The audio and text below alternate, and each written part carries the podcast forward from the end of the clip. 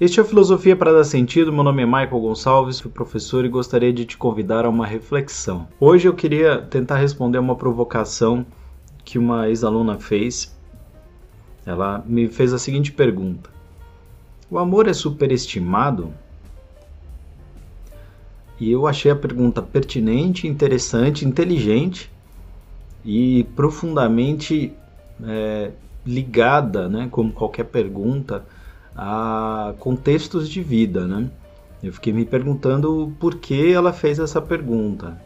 Fiquei me perguntando é, o que ela passou ou tem passado e que a levou a questionar o amor desta forma. Talvez apenas uma curiosidade intelectual, talvez apenas uma questão realmente, realmente filosófica.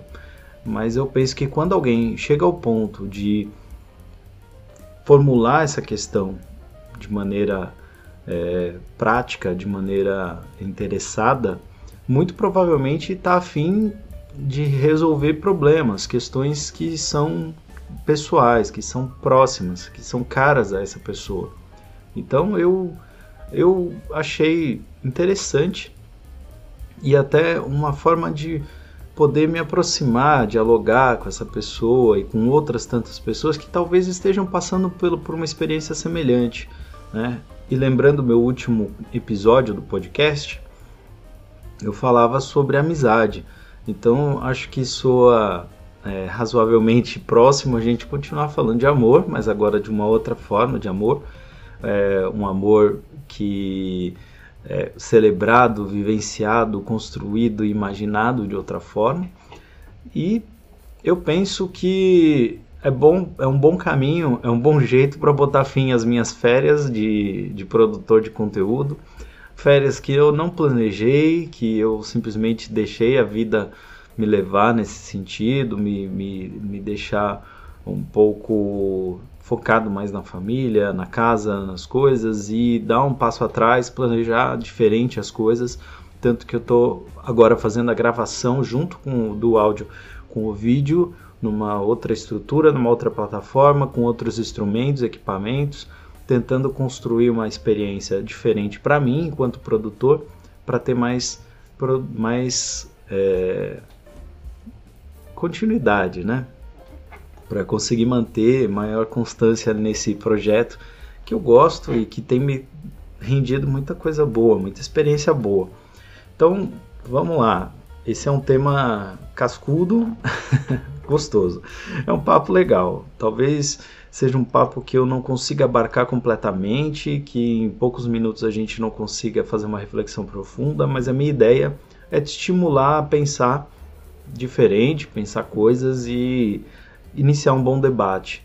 Por isso, comenta aí, faz um comentário no podcast não é tão possível, mas você acessa minhas redes sociais, michaelgonçalves.oficial, você encontra no Facebook, você me encontra no próprio YouTube, você consegue fazer os comentários. Então, na plataforma que estiver, eu lhe peço para curtir, para encaminhar para os seus amigos que tenham interesse no tema. É, que se inscreva no canal, que se inscreva de, de forma a poder receber esse conteúdo mais e mais vezes, receber assim que for publicado mais material. E vamos, vamos ao nosso tema de hoje, né? Então, partindo da pergunta o amor é superestimado, eu imaginei falar um pouquinho dessa pergunta, tentar dar uma resposta para essa questão de uma maneira não tão aprofundada, não chega a ser um estudo, e desenvolver outras reflexões sobre o amor que eu há tempos eu tenho é, gostado muito da leitura né, de, um, de um certo pensador, o Byung-Chul Han, falo bastante dele, mas ele uma das melhores obras dele sem dúvida é Agonia do Eros, que eu debati, tive o prazer de debater sobre esse livro com um grande amigo. A gente fez uma é uma pena não ter gravado e lançado isso, né, antes do, do seu falecimento, mas a gente discutiu bastante sobre esse livro, sobre uma perspectiva estética que ele traz, fora outras tantas leituras. Se você quer ler sobre filosofia sobre o amor, é, tem um clássico O Banquete, do Platão, É, existe no, na obra do Søren Kierkegaard uma discussão muito interessante sobre o amor. Né? Eu acho que é um bom pensador para a gente tratar, para tratar desse tema.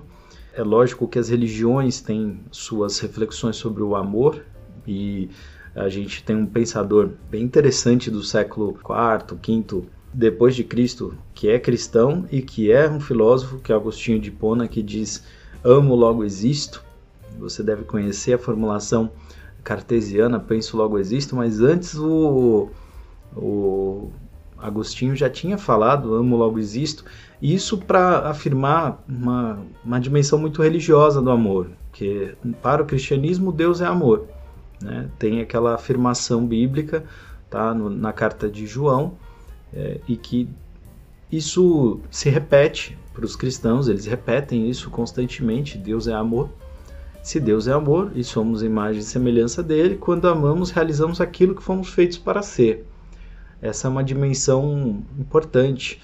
E eu quero invocar aqui essa, esse olhar cristão do amor, antes de voltar no, no mais antigo dos amores e que eu vou desenvolver mais, que é a questão do Deus Eros, por, por razões muito pessoais. Eu gosto, né? Eu acho que é um caminho interessante, mas talvez se a gente possa afirmar que exista uma expectativa em relação ao amor, se dá em grande parte por conta de uma certa domesticação do amor, de uma certa é, subordinação do amor a outros tantos valores e que transformou o amor numa experiência muito cordial, no sentido cordial é do coração também, né? Mas muito muito soft, muito idealizada, muito romantizada. A literatura tem um papel importante nisso, mas as religiões, em especial o cristianismo, tem um papel muito grande sobre o lugar do amor na vida das pessoas. Né? Então, é, talvez a gente tenha assim algumas expectativas em relação ao amor hoje, quando a gente fala desse tema. Né? E quando eu falo a gente, eu estou pensando é, pessoas adultas, quando você fala do amor, em muitos lugares vão, a gente vai encontrar diferentes noções, diferentes reflexões, diferentes é, perspectivas para dizer o que é o amor. Então, o que eu falo que é amor, talvez você não entenda. Talvez você não entenda da mesma forma. Mas vamos tentar organizar isso aqui. Primeiro, o que é o amor? Amor, como diria Platão, é algo que se sente, né? Amor se sente. Né? No, no banquete, fazendo essa reflexão bem rápida, simples, é isso. O amor se sente. O amor é sempre de algo, certo? De algo. Você, alguém ama e ama algo ou alguém. Aí o Platão, né, usando a figura de Sócrates, pergunta: se você ama algo alguém, deseja, certo? Né? Você, o amor é desejo. O amor é um desejo de, de proximidade, de aproximação. Porque os gregos eles tinham muito claro que o amor tem um interesse de aproximação. Né? Você quer o amor eros, o deus eros é o deus que fazia com que os seres vivos se aproximassem para procriar. Então é um amor que tem como fundamento, que tem como a, a última realização a, o ato sexual, o ato não só o ato sexual puramente, mas a ideia de transformação da realidade, a ideia de, de criação de alguma coisa. Os textos não são claros se é apenas a criação no sentido da procriação, porque é sempre a experiência erótica é sempre uma experiência criativa, produtiva e não necessariamente no sentido de produzir filhos, mas muitas vezes no sentido de produzir vida, né? que talvez isso seja um conceito um pouco ampliado da ideia né? do que a gente está tratando aqui. Talvez é, haja eros não só para que haja crianças por aí, né? bebezinhos, mas para que haja vida num sentido mais amplo. Né, no sentido do encontro, muitas vezes, da produção artística, muitas vezes é, é concebida de uma forma de processo erótico. Então, olha que, que interessante. O amor é amor de algo ou de alguém, certo? E o Platão questiona no banquete, Sócrates está lá falando, ele vai falar que é, o amor é amor de algo de alguém, o amor é algo é, que se deseja, principalmente daquilo que não se tem, que se tenha, e quando se tem, que se mantenha, certo? Então é, um, é uma coisa é uma dimensão ou é uma relação que se estabelece visando ter algo, ou ter proximidade constante com algo, ter relação com algo, acho que é uma boa palavra, e fazer a manutenção dessa relação. Então, enquanto houver amor, o desejo é de que isso seja prolongado, que isso seja eternizado, que isso seja durável. Né? E aí, quando ele fala de é, você quer quando não tem, ou quer manter quando tem, né? você entra num universo de admissão da necessidade do outro. Aí está uma, tá uma reflexão interessante. Porque antes disso, antes de chegar nesse ponto, o Platão coloca no banquete que o amor é filho da miséria, que o amor é filho da necessidade, da carência. Então tira todo aquele glamour do nascimento, do amor como Deus primordial ou como filho da Vênus, da beleza, né? Não é bem assim. O amor não é tão, não tem uma origem tão nobre. Na verdade, o amor tem até uma condição é, meio predadora, meio fágica, meio de desejo de posse, de ter e de necessidade, né? Num sentido, num sentido bem curioso, porque é uma admissão. É uma é um quando você diz eu amo tal coisa, eu amo tal pessoa, eu amo, você está dizendo implicitamente eu necessito de, eu preciso, eu quero. E aquilo me completa. Aquilo me traz completude. É, de certo modo, um sentimento que corre o risco de ser um sentimento egoísta, egocentrado, egóico, porque ele, ele acontece no sujeito e o sujeito sabe que precisa, sabe da sua necessidade. E se não sabe de forma consciente, de forma pelo menos inconsciente, reconhece essa necessidade. Né? Então ela fica atada, presa àquela coisa, presa àquela pessoa. Mas é curioso que, apesar de eu saber de mim, eu não tenho como saber do outro. Então, exige de mim que faça alguma coisa para que o outro também tenha essa mesma dimensão ou algo parecido, mas não há nenhuma certeza de que isso será possível. Isso é interessante, né? Não há nenhuma clareza, nenhum, nenhuma absoluta certeza de que aquele que ama será amado. E nesse sentido, o amor filos, ele é um amor interessante porque ele permite que a gente reconheça aí a amizade ela vai se construindo na medida em que as, as coisas vão acontecendo e as coisas vão se encaixando e você vai recebendo e doando o amor erótico não necessariamente funciona da mesma forma. Nem sempre ele acontece numa relação em que há uma troca de afetos, em que fica evidente que você vai ser correspondido da mesma forma. E isso pode gerar na sua cabeça, né, você que ama, ou eu que amo, pode gerar na minha cabeça uma série de ideias ou de é, expectativas, porque eu sei que eu amo, mas eu, eu não sei se o outro ama. E eu sei, ou talvez não tenha certeza absoluta, mas chego próximo de saber como eu amo, mas não sei como o outro ama. E pra, provavelmente não tenho muito como saber. Essa é uma condição amor. Então, a gente tem internamente uma tendência de superestimar a relação e o sentimento, colocar algumas expectativas sobre esse sentimento, né? Eu amo determinadas coisas e eu quero essas coisas comigo. Eu amo um parente, sei lá, meu pai, minha mãe, e quero eles comigo. amo minha irmã e quero ela comigo. Se porventura, por alguma circunstância, não posso tê-los na minha vida, eu vou me sentir extremamente frustrado porque não era esse o plano. Você não planeja isso. Não, é? não faz parte do plano. Você vai precisar mudar um pouco a sua mentalidade, o seu modo de entender as coisas. Mas pensando no amado e na amada, ou, ou, na, sua, na sua alma gêmea, na sua, na sua pessoa querida, né? escolha aí o termo que cabe na sua mente para pensar num afeto que é correspondido para você. ok? Então, digamos, eu tenho uma sensação de que amo e como amo, mas como esse outro ama? Não sabemos.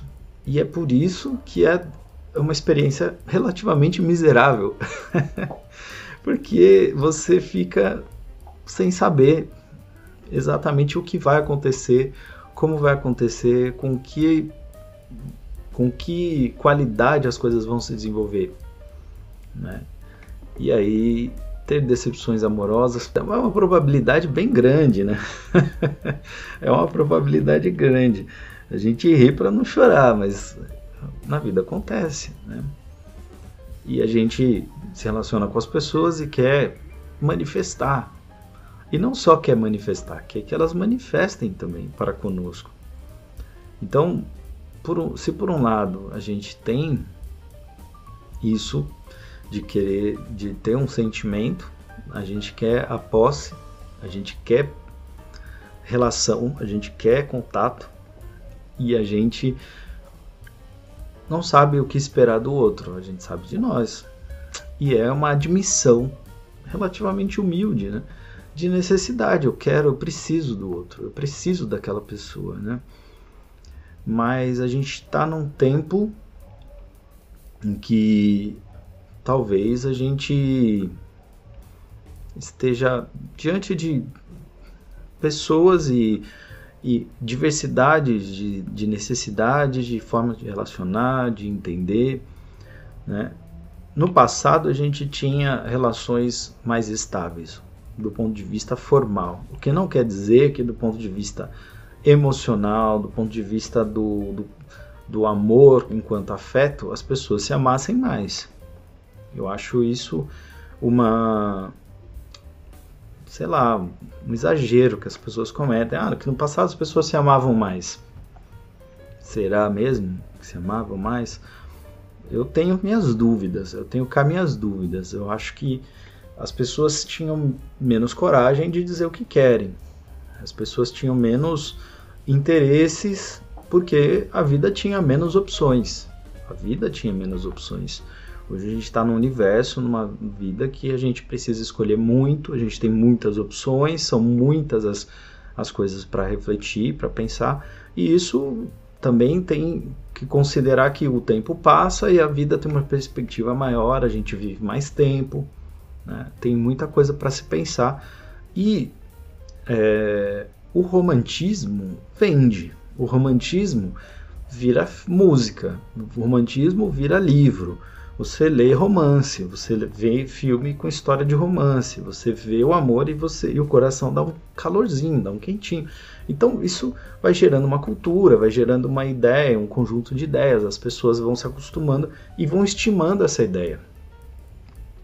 Então eu imagino que não haja quem não celebre duas pessoas que se amam, que se encontram e que se manifestam e que esse amor dura. Ponto. Acho que é, é natural que as pessoas vão curtir isso, vão amar isso, né? E a gente, enquanto está desenvolvendo esse sentimento, quer que seja durável. Mas a vida, a vida é complicada, a vida é complexa e para cada um tem um desenvolvimento, ok? Né? Então a gente superestima, provavelmente. Por que, que eu estou dizendo isso? Por uma questão cultural, porque a gente é pressionado a, a, a deificar esse amor ou a experiência do amor como uma coisa unívoca, uma coisa perfeita, uma, uma coisa que não possa realmente é, ser atacada jamais, que deveria ser uma instituição sólida, né? Para citar aqui o Bauman, o amor líquido de hoje ele vê com um certo pessimismo, porque ele entende que no passado tudo era mais sólido, então provavelmente as pessoas amavam mais, as relações eram mais duradouras, mas é, também há que se questionar se as, a, a, a solidez não era para muita gente uma amarra, e se não era mais uma performance do que realidade, né? aquela estabilidade que se via em muitos casais, em muitos relacionamentos. Bom, também é superestimado pelo fato de a gente ter um desenvolvimento pessoal muito claro e não ter é, referência do outro. Então, talvez a gente ame de um jeito, o outro ama de outro e as coisas se chocam e a gente não, não, não vê encaixar, não vê sentido. O que hoje é um problema que eu queria trazer para essa questão aqui, para essa discussão, é uma espécie de é, agonia do Eros, né? Que agonia é a, a, palavra agonia, ela ela traz uma dimensão de improdutividade, impossibilidade de desenvolver-se, né? De não gerar nada, de não poder gerar nada, sendo que a natureza do amor é geradora. O amor existe para gerar. Né? Eu amo filosofia, vou estudar filosofia, isso gerará conhecimento, ok? Isso é a natureza do amor. Eu amo a minha família e vou gerar momentos com ela, vou gerar projetos com ela e isso vai reproduzir eventos e situações, ok? A agonia do amor, a agonia do eros se dá na medida em que a gente entra numa fase, num tempo, em que as pessoas estão tomando o amor como uma experiência pornográfica, uma experiência na qual ela é performática e sem o outro. Ela é uma experiência pura, puramente do eu. Então, eu amo. E eu amo e quero você como eu quero. Não quero você do jeito que você é. Não quero você com a sua exterioridade. Parafraseando a música, né? Ah, eu quero você como eu quero. Né? É, um, é, é, meio estranho, né? É uma afirmação um pouco um tanto estranha. Então, o Eros né, é uma dimensão de cada pessoa que se aplica é, numa relação. Ela não pode ser simplesmente do regime do eu. O amor não é só eu. Se for amor do eu para eu, é narcisismo. Né? É narcísico e é terrível não, não amam igual. Apesar de muita gente confundir a ideia de amor, e aí enxerga uma pessoa muito parecida com ela mesma e vai acreditar que isso é, é um amor, né, no sentido é narcísico. A gente sabe que tem, tem questões, né? Talvez alguém vá muito bem com isso. Ok, abraço, seja feliz.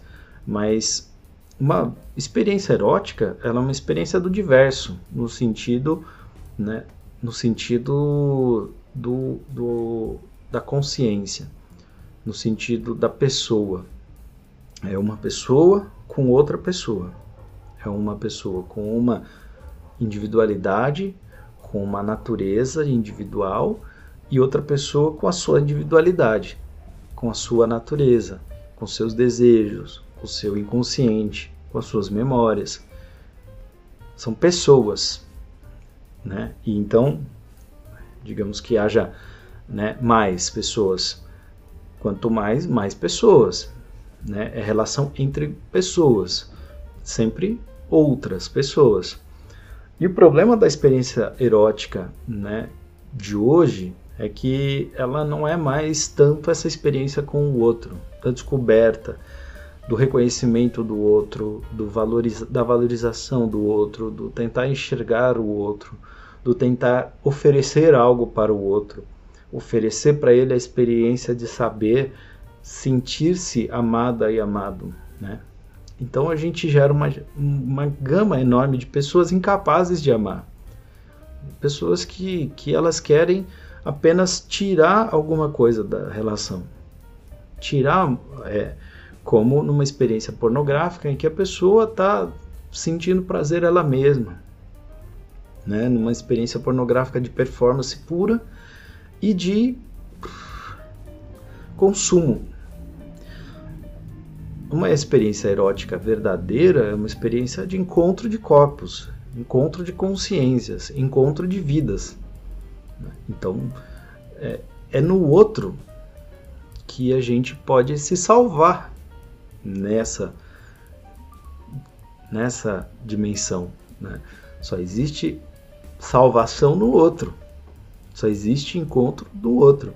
Enquanto eu quiser fazer do outro eu mesmo, ou o que eu acho, ou o que eu penso, isso não é uma experiência erótica. Isso é uma outra coisa. É uma experiência de violência. É uma experiência de exercício de poder sobre o outro. E a gente tem visto mais e mais essa narrativa se, se perpetuando, se recriando, ganhando novos, novos detalhes, mas é a mesma coisa. É a imposição do que eu quero, é a imposição do que eu penso, é o consumo imediato das coisas, é a destruição, é a narrativa da destruição, não é a narrativa da coexistência, da troca, né, da valorização do outro.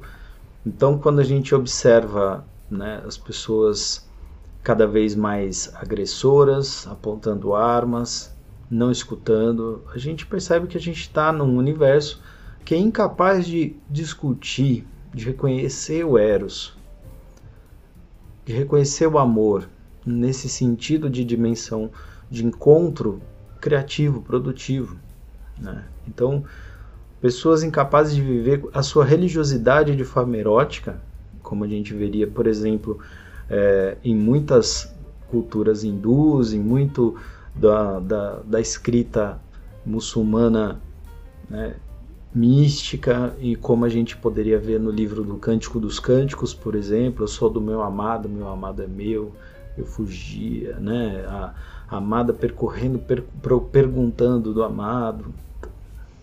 Sabe, essa coisa da experiência, as pessoas não, não conseguem lidar com isso, né? com esse tipo de erotismo. Muito menos com a, a consciência de que o outro existe, de que a experiência não era para ser uma experiência de performance, mas a, a experiência do imprevisto, do puro imprevisto, e que tudo bem, né, de ter algo novo, de algo, algo que você não esperava, algo que gera uma errância e que vai dar novos caminhos e novas dimensões, porque é isso, né? É isso que é bonito da experiência erótica. Ela não é só o contato íntimo, ela é a construção da consciência de forma que o outro está sempre dinamizando com, com você, sempre trocando, sempre trazendo algo de mistério que você sabe que é positivo e algo que você não sabe. E exatamente porque não sabe e porque quer que isso mantenha, aí generosamente, talvez, ou alguém pode achar que é egoísta, de forma egoísta, você vai fazer um esforço para que o outro perceba que tem algo de bom naquela relação, que tem algo de interessante naquela relação e que você está dando algo. Então é, é, é, gratuito, apesar de não ser gratuito, porque você espera algo em troca nessa relação. Ela não é uma relação gratuita, é uma relação de troca. E é por isso que é preciso retomar esse erotismo original e evitar essa agonia do Eros.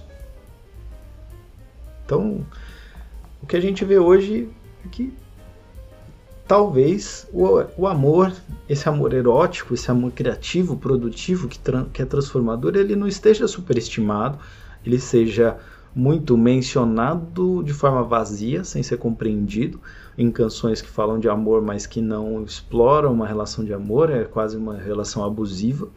Eu quero te amar, eu, não importa o outro, né? Enfim, é, que, que, o amor não é só sexo, que o amor não é consumo, não tem uma dimensão única, que é preciso que haja retorno, que haja troca, que haja conversa, que haja transformação mútua. A gente vê um mundo de pessoas querendo obrigar o tudo a ser como elas querem, ser como elas desejam. Então, um mundo de pessoas que não aceitam sua miséria, que não aceitam suas carências, que não aceitam suas necessidades e que lidam muito mal com isso. Então, um mundo de pessoas que vão achar que o amor tem que ter uma uma dimensão quase de ostentação. Ostentam o amor, mas não vivem o amor. Bom, eu estou sendo ensaístico aqui, estou falando meio solto, meio misturado, mas eu, eu chego aqui para tentar concluir alguma coisa que o amor tem uma superestima? Tem. Né? Eu acho que quando o Bauman fala, por exemplo, do amor líquido com certo pesar, que as pessoas estão se relacionando de forma é, mais líquida, mais móvel e as relações estão mudando mais, eu não vejo com o pesar que ele vê. É lógico que é perigoso que as pessoas achem que com um clique possam desligar um relacionamento. Mas a gente sabe que não é assim que se desliga um relacionamento. Não é num clique. É, existe conexão, existe afeto, existem códigos que precisam ser valorizados e, e vivenciados. Eu, eu concordo que não é uma coisa boa, mas, por outro lado, quando existem com a possibilidade do, do fim, com a possibilidade da manifestação do outro, talvez eles sejam mais verdadeiros. Então, eu, eu acho que o amor, eu vou usar aqui uma afirmação do meu amigo Fernando, né, que eu menciono, a gente já teve essa conversa.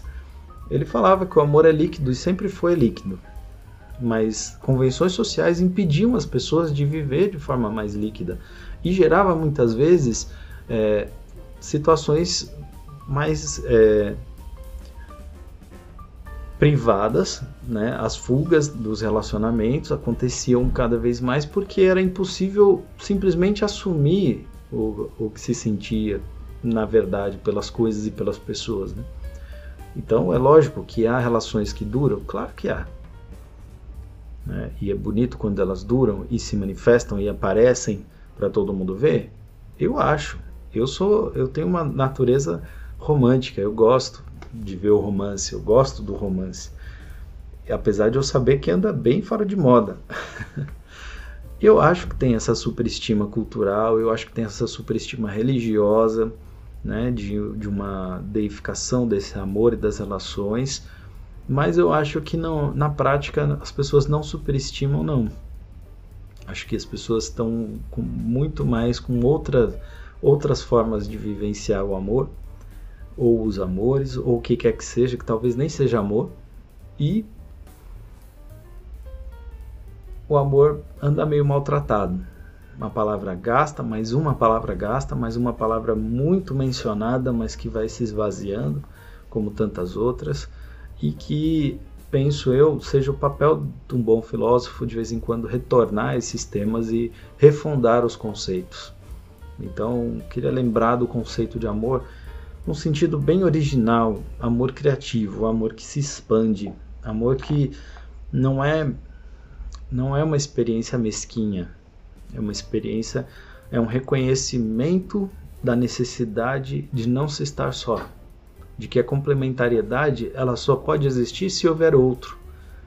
Né? Se Deus existia sozinho, por que ele teria criado tudo?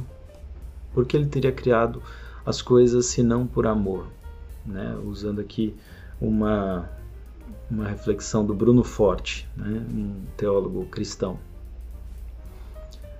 O amor, né, nesse sentido, era a necessidade, e aí isso não diminuiria Deus. Ah, Deus é carente. Nossa, isso diminui Deus. Não, realiza, realiza porque é, o amor ele sozinho, sem um objeto para amar, sem o, sujeito para amar talvez seja mais adequado, não faz sentido, né? Não faz sentido. Amor é sempre relação, nunca é único, individual. Né? A gente se ama, sim, mas é outra coisa.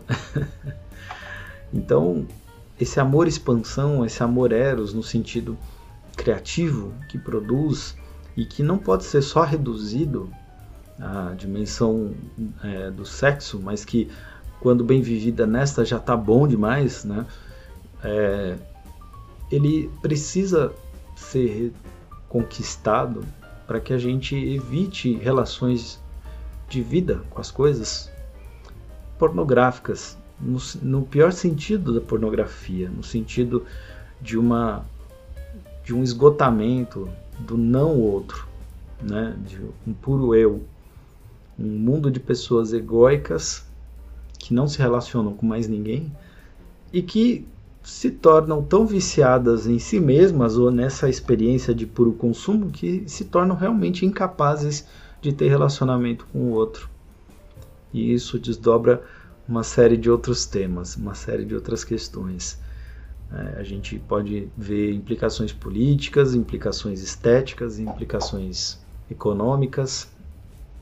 Quando alguém fala que, por exemplo, que é preciso mais desigualdade, a gente vê a agonia total do Eros. Não tem amor ao outro, não tem o outro, não tem valor o outro.